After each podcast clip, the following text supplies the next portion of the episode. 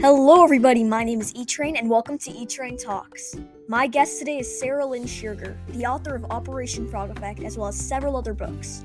She's a mother, a wife, a mental health provider, and an award winning writer. Her other titles include Mitzvah Pizza and Are You Still There? Sarah, why don't you give the listeners a brief summary of your amazing book, Operation Frog Effect, which we'll be discussing today?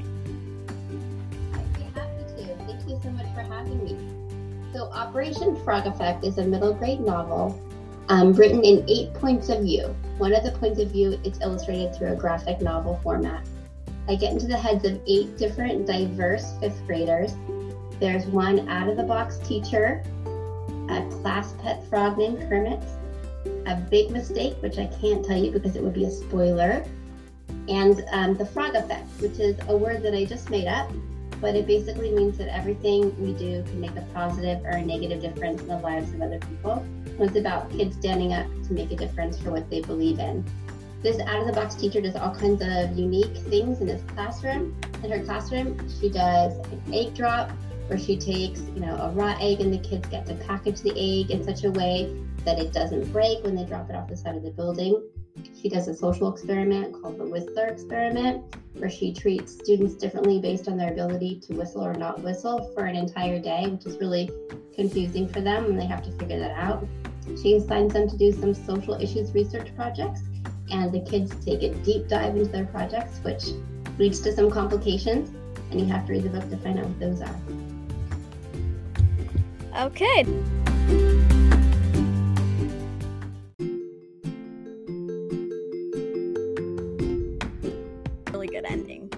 Um, so my first question for you is Sarah, why did you decide to write Operation Frog Effect through the character's journal entries versus through the eyes of a single individual?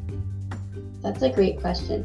I really like writing through multiple points of view because of the ability to create conflict and drama through the different perspectives of different characters. Um, as my, my regular job, my day job is I'm a school-based mental health provider, and I see that a lot of the a lot of the things that people struggle with day to day are because they're seeing situations through their own perspective and forgetting to think about the perspective of others. So by getting into the heads of all the different characters and writing from their points of view, I'm able to create misunderstandings and um, conflict and drama, and I think that makes for a richer book experience. So I really like writing in multiple points of view. Well, multiple points of view stories are one of my favorite types of books, so that's one of the reasons why I really liked Operation Frog Effect. Now, my next question is which character do you relate to the most in the novel? I'm happy to answer that question. I just want to ask you do you have a guess?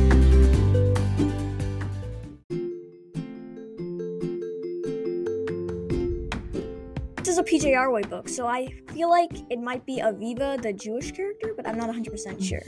Okay, great, great guess. And I'm sorry for putting you on the spot, but I just wanted to ask you. Yes, I definitely feel connected with Aviva and also with Emily, the two kind of girls that are struggling with their friendship. So part of the character of Emily um, was inspired a little bit by some of my experiences as a young student.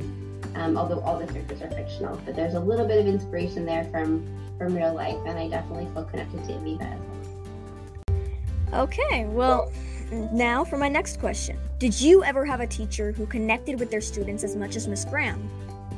I did. I absolutely did. And when you asked me an earlier question, I think I misspoke and I said he instead of she because the teacher that inspired me was a male teacher. His name was Mr. Newbling. I had him in the fourth grade, and he was one of those teachers that made everybody feel like what they had to say mattered. He really listened to everybody. He made them feel like we could make a difference and make changes in the world. And so he was definitely a big inspiration for me for Operation Frog Effect. And when I began writing it, at first I wrote the book with a male teacher, and over time I decided to modify it and make it a female teacher because there are actually a number of books out there with male inspirational teachers, and there are so many female inspirational teachers too many of whom I've met. So I decided to make the, the teacher a female teacher. But he definitely inspired me for this book. And many of the things that happened in the story happened in our class. Um, he did do the Whistler experiment, except that he didn't do it with, with whistling. He did it with another trait. I think it was eye color.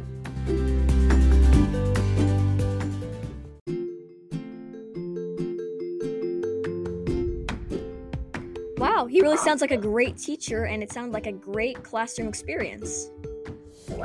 So, my next question it's kind of an opinion, but I feel like the classroom frog is a metaphor for the experiences that the students face throughout the novel. Did that go through your mind while writing the story? I love this question. And I feel I can't take full credit for the frog because when I submitted this story to the editor, I actually did not have a class pet in the story. And she suggested to me, what would you think about adding a class pet? And we considered so many different types of pets.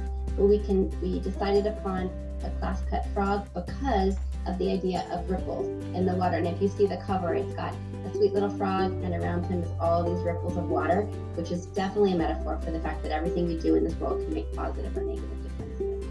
Great question. Wow. So I had no idea that there was just no class pet.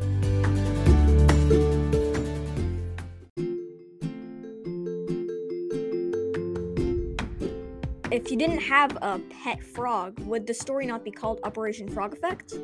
You are absolutely right. It would be called something different. In fact, I think the title I submitted it with was um, Because Everyone. There's a repeating phrase towards the end of the book that says, Because everyone can make a difference, or something like that.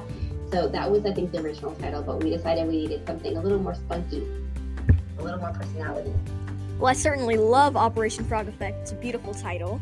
And next, did you keep a journal like the characters in the Operation in Operation Frog Effect as a kid? I didn't keep a journal, but I did enjoy writing. When I think back to those years, fourth grade, fifth grade, early middle school, I definitely did a, quite a bit of creative writing for fun. And I see writing as kind of a coping skill. It's a creative outlet for me, so I really enjoy it. And I think it serves a purpose very similar to what a journal does, where you just kind of getting your thoughts onto paper. And as a as an adult, as when I provide counseling in schools, I encourage kids to keep journals because I think journals are very very helpful. But my outlet was more creative writing when I was. Well, I too love creative writing, and I I did have a journal. I I used to write um like like you. I wrote a lot of creative writing, and I wrote some pretty far out stories on my computer and in a journal. So, um we're gonna kind of shift gears here away from Operation Frog Effect to like just being an author. Was there a particular moment in your life when you knew you wanted to become a writer? I think I always had a dream or a fantasy of becoming a writer, even as a kid, because I just loved reading so much and I loved writing as well. But I think I, in retrospect, when I look back at my life, I think I really gravitated towards writing stories at times in my life when I had um, challenges. So, like periods of times that were transitions, the beginning of middle school, um, complicated friend relationships. When when times were harder for me, those were the times that I felt like I wanted to do the most writing. And as I saw that pattern, I thought, wow, that's that's really a good outlet for me. Um, and then I sort of put that away and I went to college and I studied to be a counselor and I became a mom and I did all those things. But when I started reading books to my children, that's when I decided I really wanted to try again and this time very seriously to be an author. Well, you certainly succeeded because now you've written several books and two books that are now PJ Library or PJ Our Way books. Um, can you give us an idea of what stories, if you are working on any stories at, that you're working on at the moment? I'm always working on something because I really enjoy having a project, but I don't have anything I can talk about yet. So, um, sort of in the publishing world, I can't say anything until it's been announced. So, I have projects, but nothing I can specify about. Well, I'll certainly be looking forward to the announcement of that particular project or many projects if you're working on many. Um, finally, if you could be any character in any book, who would you be? Okay, this is a great, great question, and I had to think about this one quite a bit because there's so many characters that I find inspirational in books, and many of them come from challenging situations. So I had to weigh the characters' positive traits, which are very admirable, with also their complicated situations they were in, because I think it might be fun to be a character, but not always fun to be in their complicated situation. So I came up with a couple names. I definitely have a lot of respect for Mia Tang from Front Desk. Oh, she is a really book. admirable. Do you love that book? Yeah, it's great. And I also think it might be fun to be Hermione from Harry Potter. She's just so smart and cool, and she knows all the magic tricks and all the all the wizarding tricks. Those are two characters that I loved in the books, and Harry Potter's a movie, so I loved her in the movie as well. I loved Emma Watson as Hermione. Yes, me too. So, that has been my guest. My guest today has been Sarah Scheerger, author of Operation Frog Effect, a middle grade read which I highly recommend. You can find Operation Frog Effect on Amazon.com or wherever books are sold. If you're interested in learning more about Operation Frog Effect, listen to my book review podcast on this meaningful realistic fiction story. Thanks again for joining us today, Sarah. Thanks for having me. And to all of you listening, I hope you found today's podcast interesting and insightful. That's all, folks. I'll see you in the next one.